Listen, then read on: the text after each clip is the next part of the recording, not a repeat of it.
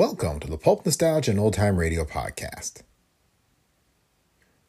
It's October, and just like every year at the podcast, that means this month's episodes all have a Halloween flavor with stories of ghosts, ghouls, and other horrors. To wrap up the month, we're offering the 1932 radio serial Frankenstein. This series, starring George Edward, was designed to capitalize on the Frankenstein mania caused by the Universal film. It is told in 13 episodes and we'll be airing an episode every day leading up to Halloween. You can also find the earlier episodes in our podcast feed. We hope you've been enjoying these pulp inspired stories from the days of old time radio, brought to you by Brick Pickle Pulps. The best way to support the podcast and make sure we can keep bringing you the classic entertainment is to shop through our store or purchase our books from Amazon or other bookstores.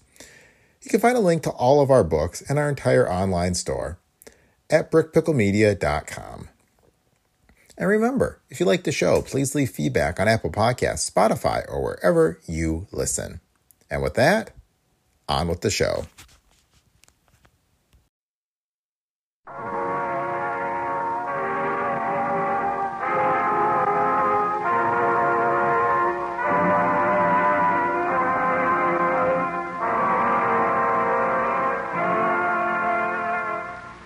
Now present George Edwards in Frankenstein.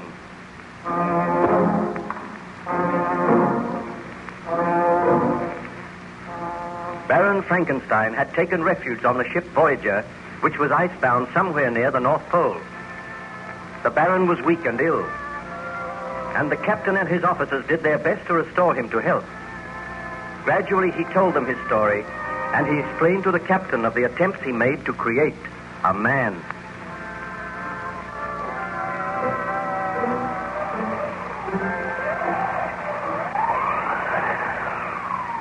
You feel able to tell me any more of your story now, Baron Frankenstein? Somewhere out in those white wastes, there is something which must be destroyed.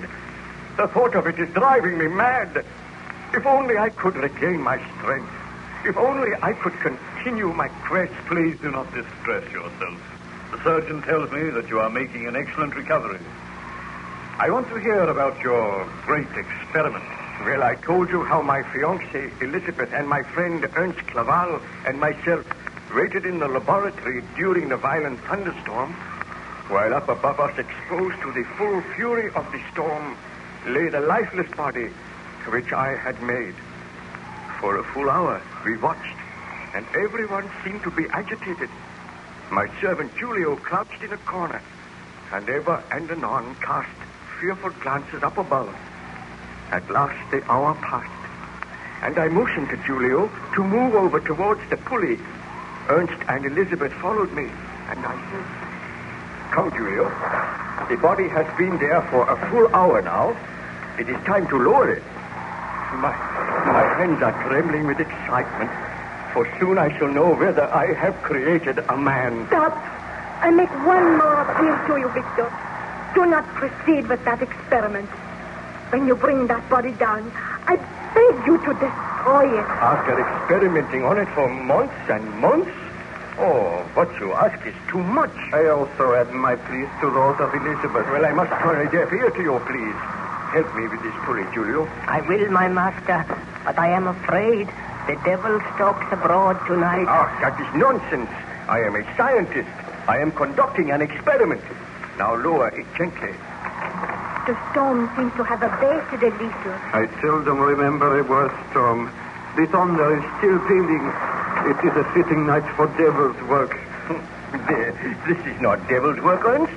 It is an achievement in the field of science. Now, roll the body out of the lift. Come on. Gently, Julio. Over here. Fast time. Close, all of you. What are you going to do? I'm going to unwrap the bandages. We'll start here. Nothing will happen. Nothing can happen. Oh, I feel that I must pray.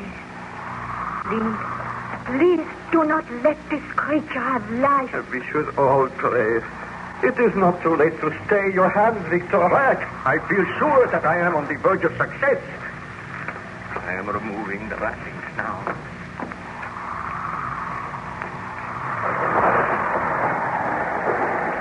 Why, look! vibration is increasing again. It sounds almost as if the voice of the heavens is protesting. Look at the face. It is horrible. I did not mean the face to be like that. I thought it would be beautiful. The skin is all drawn tight. It is awful. Oh. This is ghastly. There is no sign of life. Wait. I will remove the other bandages. I have never seen such a hideous, bestial face. No creature like that could have life. Elizabeth, what ails you? The eyelids. I swear I saw them flutter. The eyelids did move. No, no. We must be dreaming.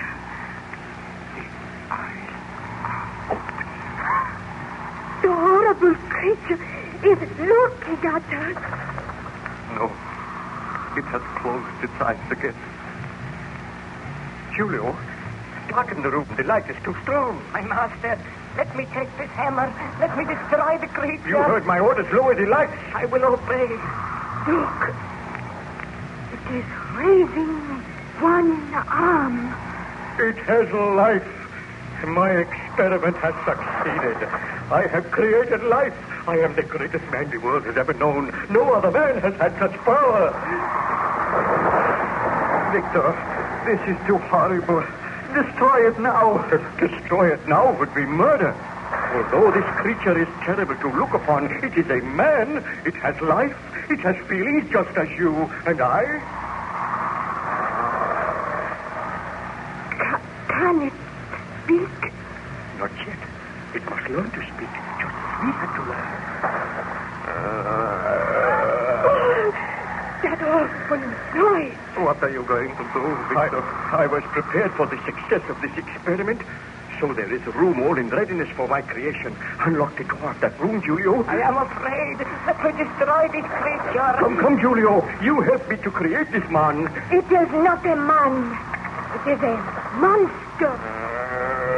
It is moving. It is struggling into a sitting position. Have you unlocked the door of the room, Julio? I have, my master. Then help me. We will move the creature into its abode. We will lock it in there. It will be your charge until tomorrow, Julio. Remain here in the laboratory. Remain just outside the door. Do not enter the room yourself, and do not let anyone else enter. I will obey. Oh, this is my creation. A man which I made with my own hands. The creature seems to be able to focus its eyes now. It is looking straight at me. Oh, it looks awful. Ah. I shall train it myself. Come, take the other arm, Ernst. Let us help it to walk across the room. No, no, I cannot touch it. There is much I would do for you, Victor, but I cannot touch that monster. I feel that I am going mad. There is no need to be afraid. The creature is helpless. It can barely walk. You help me, Julio. Take the other arm. No, do not make me touch it. Do as I say. Look, I have taken one arm. Now, help it off the bench.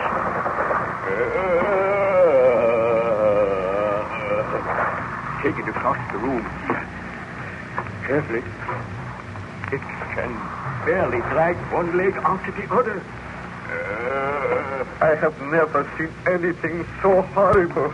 I admit I am disappointed in the appearance of my creation. It seems that in gaining life, the skin has become stretched tight and the features have coarsened. Still, the creature has life, and that's the main thing. Now we will place it in this room. Careful, Julio. Now, help me. Help me get it on the bed. The bed is not big enough. The creature seems to have become taller and bigger. That is the extraordinary thing. Probably caused by the electricity. Ah, ah, ah. Leave it on the bed. Now come outside. I will lock the door. You take the key and keep it, Julio. I am glad the door is locked. I feel safer now. I feel a strange and almost overpowering sense of triumph. In my wildest dream, I had not hoped for success.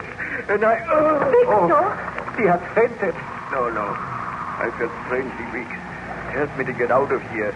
Let me go to my room. Baron Frankenstein, your story seems extraordinary. What became of the dreadful monster which you created? I felt weak and ill that night, and Elizabeth and Ernst helped me to my room. There I fell into a deep and troubled slumber. I awakened in the morning to find both Ernst and Elizabeth standing by the side of my bed. As soon as I saw them. Ernst? Elizabeth, why, what are you doing here? We were worried about you. Oh, I remember now. My great experiment was a success.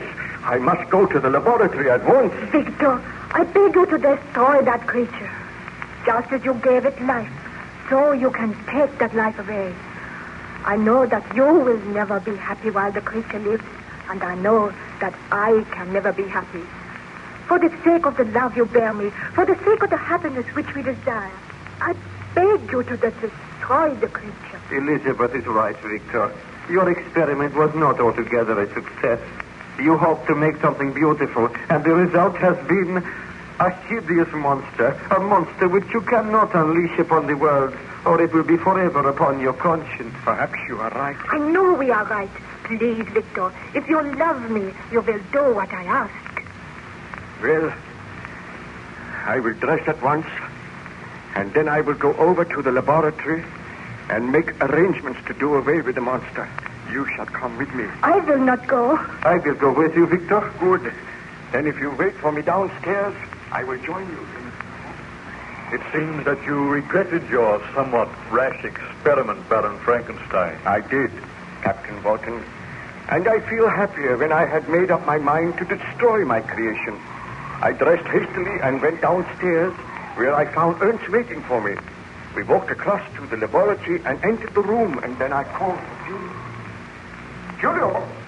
Julio! It is strange that he does not answer. I ordered him not to leave here. Look, the door of the room where you put the creature. There is no door there. It is wrenched off its hinges. What could have happened? Look, there in the corner. What is it? Let me see. Why, it is the broken body of Julio. The broken body of Julio? Yes, look for yourself. Oh, this is horrible. Let me look in that room. Is there, is there anyone there? Why, the room is empty. I am too late. The monster has escaped, and in so doing, he has murdered my servant. I have unleashed a horror upon the world. I can speak no more of the matter at present, Captain Walton.